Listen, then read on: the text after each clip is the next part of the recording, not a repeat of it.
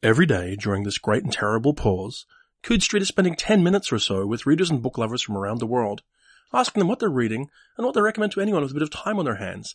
Today, I'm spending 10 minutes or so with the award-winning and wonderful Kelly Robson, who joins me from the far side of the crazy Dixon line, somewhere deep in Canada. Hello, Kelly. Hi. Hello from downtown Toronto, the center of the center of the universe. It's certainly been my center. How, how is it in the frozen wilds?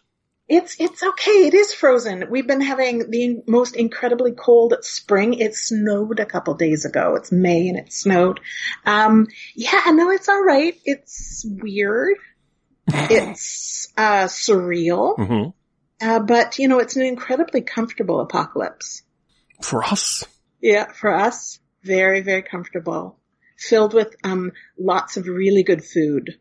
Cause we live downtown and we've got like gourmet, everything within walking distance is fantastic. So you're all set for the prosciutto apocalypse and re- ready to sort of sit there and kind of staycation at home with fine wine and fine food and just hope the rest of the world doesn't fall apart so the supply goes away, right? Yeah, that's right. I need my prosciutto. It's very important. I've developed a, you know, a, a dependence on it now. So. and tell me, are you able to, to able to function, to work, to read, to do all those kind of things? Yeah, work. I mean, I never stop reading, so that's good. Reading is always, you know, what I turn to in the the the best of times and the worst of times. But um yeah. Uh writing not so much. I'm back at it now. Been back at it for about uh 10 days or so and it's going well. Thank God cuz you know, I thought I'd lost the old magic there for a while. Um no everybody worries about that.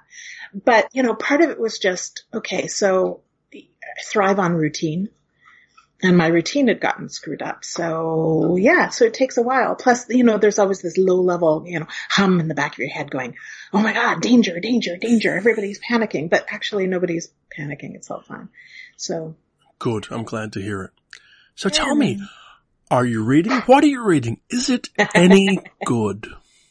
Well, I gotta tell you, um, when the going gets tough, I read geology.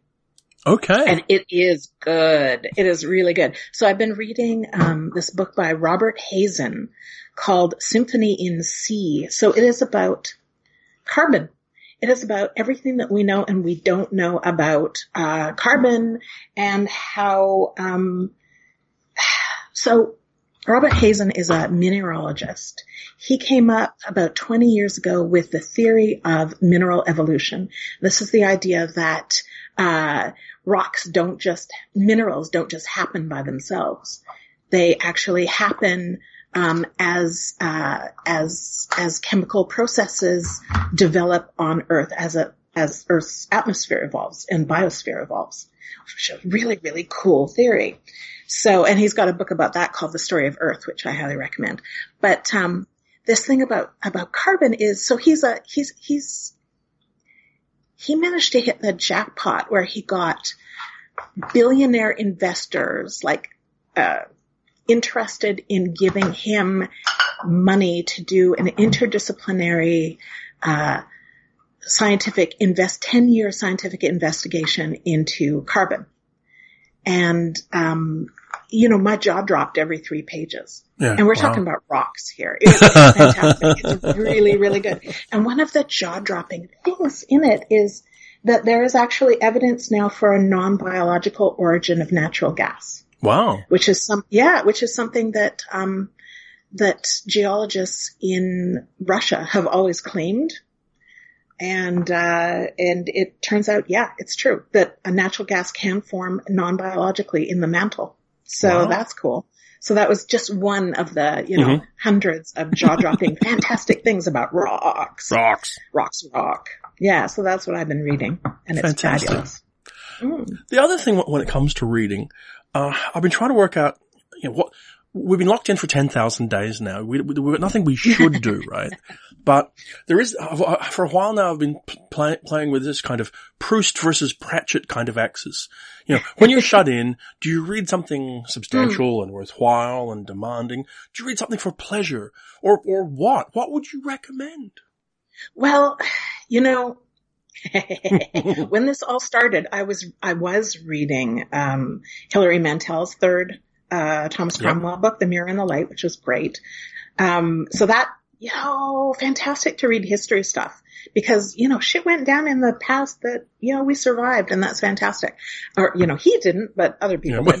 yeah. Um, and then after that, I went to, I thought, okay, I'm going to, re- you know, read something super serious. I'm going to reread, because I'm a super rereader, uh, Octavia Butler, and that just got too real. So I had to, I had to back slowly away from that. Um, you know, she's, I love reading authors who I don't know how they do what they're doing on the page. And Octavia Butler is one of those. Hilary Mantel is one of those. Um, what I would recommend, um, is another author that I have absolutely no idea how she pulls off what she pulls off is Sarah Pinsker. So I would recommend reading Song for a New Day, which is her novel that came out last year, which is about people living in lockdown. and it's super um, hopeful. And I don't know how she does what she does. She's so gentle and so quiet. And yet I cannot put it down. I have to like, I, I turn pages like a mad person. So I would definitely recommend Sarah Pinsker's Song for a New Day. That's what I want everyone to read right now. Okay. It shows us getting through this shit. Which is important. It's, it's that whole thing about being optimistic in the face of the world we face. Yeah. And the possibility this whole pause may rejigger a few things well, right? Which would be great. it could happen. Could happen. Yeah. So let, let me ask you this as well. What, is there anything that you have out in the world that you would like people to be aware of? That you'd like to Mhm. shout out about? Yeah. So, um, I have a story at Serial Box, which is free, um, both in text and uh, audio in the How We Live Now series. The story is called Monkey Work. I wrote it at the beginning of this. And um, it is about a medical researcher who is in lockdown in his lab and he is uh, desperately trying to keep his research going. And his sister decides to step in and give him a little hand with that, a little remote hand, which uh, uh, he doesn't particularly appreciate. Turns out to some sibling revelations among them. So that's something Hmm. that is out right now. But I'm also super excited for the Book of Dragons, It is a book edited by Jonathan Strahan, which is coming out this July. which has your and have a spectacular story in it that I love. I'm so glad because I love it too. It's called La Vitesse. And it's the first story that I've managed to write set in my hometown. Mhm. Set in 1983 in my hometown of Hinton, Alberta, which is a terrible place, much worse than where we live now. so yeah. Yeah, the Book of Dragons. I'm really looking forward to seeing it because it's got beautiful illustrations. I haven't seen the final illustrations yet. They look Have very you? nice. They look, they look great. And in fact, the final book should be coming out to us, um, Yeah. not too far away now. It's HarperCollins' lead title in July. So it's going to be everywhere and it's being get very well received right now. It's a summer pick at PW and all kinds of things. So yeah, I think lots of people are going Yeah. to get to read it and we'll, we'll get to see the story. And I am hoping between you and me, because no one else is listening, that know. next year in Montreal, we will have reasons collectively to celebrate. That would be very, very nice. Yes. World Fantasy in Montreal. I hope to see you there. I plan to, barring Yeah, whatever this is. And of course, it would be, it would be irresponsible of me not to ask because some people wonder, the Lucky Peach. Oh, I know, I know, I know, I know. So, um, second books are hard, turns out. That's what they say. Um, it really, I think it really wants to be a novel. It doesn't want to be another novella. It wants to be a novel and it wants to be a big novel. And, um, and which is good because there's a lot of world building to draw on that is already done and that is pretty solid. And so, uh, yeah, I mean, I've written, oh my God, I've written 80,000 words. Um, so yeah, So not Uh, soon. You're, you're gonna be, you're gonna be slogging on that for a Not while. soon. yeah, yeah. Um, That's okay. It'll be I think- worth it. Yeah, that's, well, I hope so. It'll certainly, it'll be a lot bigger in scope and it'll be, um, yeah, I don't Well, know. This is what We'll I've see. learned working with people who do what you do. It's not laying bricks. You can't predict what's gonna happen. Um, No, you really can't. You know, it's like as the, the, the corollary to your situation. Have you read The Ocean at the End of the Lane by Neil Gaiman? No, I haven't. That is a short, that, that was to be a short story for a book of mine called, uh, Under My Hat, a collection of witches stories. And I knew I was in trouble when he emailed me and said he was eight and a half thousand words into a short story and they were just drinking tea. And I thought, mm-hmm.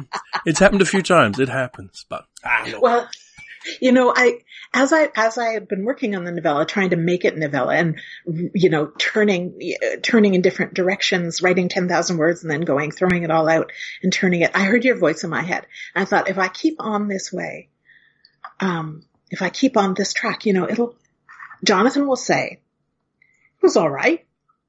It had pages. I turned them. You know, and that's, that's, I literally, that is what I heard Mhm. in my voice. And I didn't, I don't want to write something that's just all right. yeah, it's got to be great. It's got to be what it's going to be. Uh, I want to, I want to write something that I'm super duper passionate about. So, um, yeah. And it would have been all right if I, you know, kept going with the first, with the first draft, but I don't, that's not worth my time and it's not worth a reader's time. No, it's it's got to be the best thing it can be. That's always what it's got to be. Yeah. So. Yeah, exactly. Well, I look Yeah. forward to talking to you about it when I see you and in, in Montreal at World Fantasy the next time any of us is going to be flying anywhere. But until then, I hope you're well. Thank you so much for making time to talk to me today. Ah, thank you. It was lovely.